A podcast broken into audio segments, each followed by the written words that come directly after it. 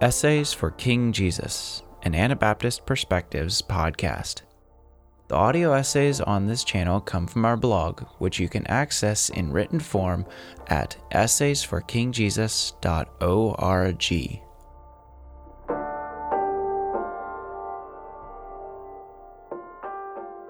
Transmitting the Old Testament Adventures of the Hebrew Text Part 1 Date September 2021 Written by Vince Byler Narrated by Benjamin Good Number 1 Introduction We are all familiar with family heirlooms. An object, usually of significant sentimental value, is handed down from one generation to the next. The Bible is a little like that heirloom. Successive generations of scribes wrote down the words of the Bible, copying what former scribes had written. We have long since lost those first copies, but, thanks to all the intermediate copies, we can have and hold a Bible today. It is easy to think that transmitting the biblical text is a relatively simple matter. This is probably because A. We have never tried copying a document longhand, and B we are accustomed to printed Bible editions with clear, consistent lettering. In truth, copying a Bible is very hard work, and it is worth learning something of the transmission process so that we can be grateful to those who have made our now easy to read editions possible. In what follows, I will describe significant parts of the transmission process for the Old Testament, the part of the Bible written in Hebrew and Aramaic. The process for the transmission of the New Testament is somewhat different and is best treated separately. Number 2. The Old Testament, now one, formerly many. The Hebrew Aramaic Old Testament, known to Hebrew speaking people by the acronym Tanakh, T. Pentateuch, Torah, N. Prophets, Nevi'im, K. Writings, Ketuvim was composed over the space of about 1,000 years, somewhere after the time of Moses to somewhere after the time of Ezra. This means that what we now refer to as the Old Testament was for many years not a single entity, but a collection of separate works. Later written Bible books were not added immediately to the previously written books into some sort of giant ring binder, but were kept separate. There are at least two reasons why Bible books were kept separate rather than being bound together. One is practical. All Bible books began their physical existence as scrolls, rolls of parchment, that is, leather prepared for writing purposes, with writing only on one side. It would not have been practical or possible to include all books in one massive scroll. As a point of comparison, Imagine how much thicker all of our Bibles would be if they had been printed on only one side of the page. Considering that parchment is many times thicker than the thin Bible paper of today, and that printing presses can maintain legibility while using a much smaller font size than a handwritten text, you then begin to see why the Bible could not have been a book, but a collection of holy writings for at least half of its 3,000 year plus history. At some point, Jews started putting the entire Pentateuch into a giant scroll which was used for synagogue reading. But this is not a practical solution for most situations, and anyway, this large scroll still contained only five books, not 39. It was not until the age of printing in the early 16th century that Bibles containing all the 39 books were regularly included between two covers. In other words, the current presentation of the Bible, whose form we unthinkingly accept, is a phenomenon that is barely 500 years old, a mere one sixth of the lifespan of its oldest parts. The second reason that later written Bible books were kept separate from earlier written Bible books was because later works were deemed to have a slightly lower stature than previous books. A sort of tripartite separation is still maintained by the Jews, with the Torah, Genesis through Deuteronomy, outranking the prophets Joshua, Judges, Samuel's, Kings, Isaiah, Jeremiah, Ezekiel, plus the minor prophets, which in turn outrank the writings, the remainder of the biblical books. Jesus, it is to be remembered, generally referred to the first two sections only, that is, the law and the prophets. See Matthew 7, verse 12, and 22, verse 40. Among Christians today, an explicit hierarchy no longer exists among the books just mentioned, although Christians who also accept the deuterocanonical books, the Apocrypha, generally assign these books to a lower tier than the rest of the Old Testament. In place of a hierarchy of importance among the Old Testament books, Christians see the important division as coming between the Old Testament and the New Testament. Practically speaking, however, Christians today implicitly view some Old Testament books as being more important than others, even if those views are never officially acknowledged. Witness the fact that for every sermon drawn from Leviticus, 27 chapters long, there will probably be several dozen sermons preached from Ruth, four chapters long. Likewise, the message of the minor prophet Jonah is well known, while most of us would struggle to match the message with the book name for the remaining 11 minor prophets. Just try it and see how far you get. Number 3. Why trying to fix a date for the writing of biblical books is mostly unhelpful. Christians often find themselves in disagreement with those who study the Bible academically in part because Christians tend to believe that Moses wrote the Pentateuch, while academics overwhelmingly claim that it was written much later, sometime after David became king in Jerusalem.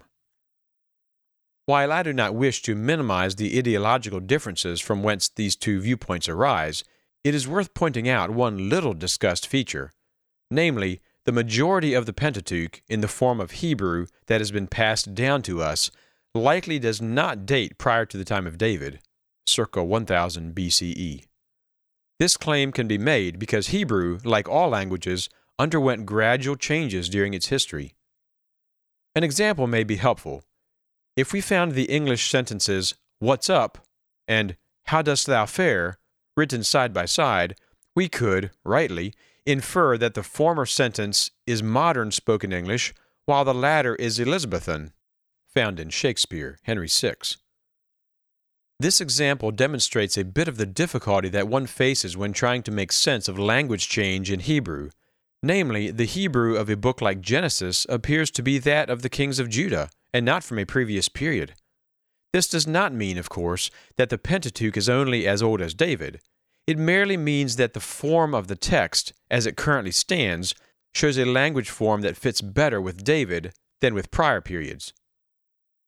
Rather than supposing such a conclusion to be hostile to faith, however, one could conclude the opposite. Specifically, the only way a biblical text can be dated to a certain period is if the text has remained relatively unchanged throughout the subsequent centuries and millennia. The fact that the Bible does show an astonishing amount of difference in the form of Hebrew used throughout its books demonstrates not that biblical writers and transmitters were unconcerned with correct copying, but actually tried very hard to record precisely what was before them. More of this below. One could still object, claiming that a language update of the Pentateuch from the time of David shows a potential disregard of that scribe or scribes for previous writers. While this is a valid point, it should scarcely come as a surprise that books such as Genesis had a long oral tradition before being committed to writing. In point of fact, the parts of the Pentateuch where the oldest features occur, Exodus 15, for instance, are generally in the form of poetry rather than prose, perhaps indicating that songs, poems, were passed down through near word for word memorization, while the narrative portions were transmitted more nearly as thought for thought. Number 4. The Hebrew Bible of the Early Church, the Septuagint. Around 250 BCE, the Greek ruler of Egypt, Ptolemy II, commissioned a translation of the Pentateuch into Greek. This event marked the first known translation of the Old Testament, an example which has been repeated some 2,000 times since for other languages. Ptolemy's motive for requesting a translation is not entirely clear, although we do know that many Jews had begun speaking Greek prior to that point, and thus would have benefited from a Greek translation. This translation, of which no original copies survive, became known as the Septuagint. Septuagint being the Latin word for 70, the supposed number of translators that had worked on the first translation of the Pentateuch.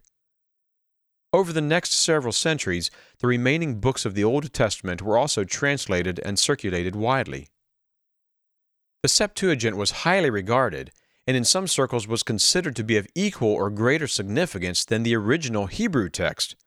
For example, Philo of Alexandria, a Jewish philosopher from Egypt who is roughly contemporary with Jesus, believed the translation to have been guided by God, inspiration in the translation process, if you will. In Philo's telling of the translation process, each translator, working individually, selected identical Greek words when attempting to express a recurrent Hebrew phrase or idea. When everyone's work was assembled, voila, there lay a perfect translation with consistent and precise renderings of every word and concept. Philo's claim regarding the exact correspondence of all Greek renderings to the Hebrew base text is factually untrue, although Philo can perhaps be forgiven as his knowledge of Hebrew, if he knew much at all, was significantly overshadowed by his knowledge and love of Greek. But it was not only the Hellenized Philo who regarded the Septuagint as authoritative. For example, in the Apostle Paul's many references to the Old Testament, he, more often than not, quotes from the Septuagint. Some of these instances can perhaps be attributed to a reformulation of the basic idea found in the Hebrew text, but there are clear instances where Paul's use of the Septuagint is uncontested. We know this because it happens that the wording of the Hebrew and Greek texts sufficiently differ to make such an observation possible. Paul's choice to quote from the Septuagint is particularly arresting, as Paul, unlike Philo, seems to have known Hebrew quite well and yet still decided to draw from the Septuagint. Although most Christians today hold the Septuagint in somewhat lower esteem than they once did, the Septuagint's influence continues to the present sometimes in surprising ways. For example, the small whitish substance mentioned in Exodus 16 and Numbers 11 that we know as manna is pronounced man and not manna. Where did that final uh come from? The Septuagint. In some cases, the Septuagint's translation choices still influence our understanding of the meaning of a Hebrew word. For example, the word Torah was translated into Greek as nomos, which has subsequently come down to us English speakers as law. While law is not an entirely incorrect substitution for Torah, a better translation is teaching, as can be demonstrated from Proverbs 1, verse 8. In two parallel lines, the proverb runs as follows My son, hear the instruction of thy father, and forsake not the law, literally, Torah, of thy mother. In this proverb, the instruction of the father and the law of the mother are not to be understood in a judicial sense, as the word law could seem to indicate. Instead, law probably refers to practical advice that the father and mother have attempted to pass down to their son. For example, the parents are telling their son not to drink too much, to keep the right friends, and to avoid being misled by immediate gratification. Why? Because the parents know that doing these things will help their son to lead a life of success. They are not concerned that their son stay out of jail, judicial law. They want him to lead a fulfilling life, practical advice. Due to the prestige and lasting influence of the Septuagint, however, the word Torah is often viewed in a rather more narrowly legalistic light. For reasons such as these, the Septuagint, although ostensibly only a translation, is not a translation to be disregarded. Christians today do not agree on its level of importance, but all have been impacted by it. End of Part 1. This essay will be continued in the next episode. Thank you for listening to this episode of Essays for King Jesus by Anabaptist Perspectives.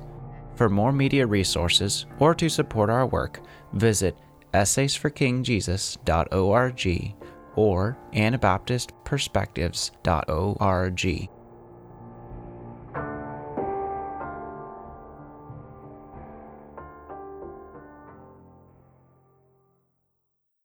Thank you for listening to Anabaptist Perspectives. Your listening and sharing this with friends helps more people find our episodes. A special thanks to all of you who support Anabaptist Perspectives financially. We are here because of you. If you haven't had the chance to give yet this year, would you consider making a year end donation? You can donate on our website or by check. Thank you so much for listening and supporting Anabaptist Perspectives.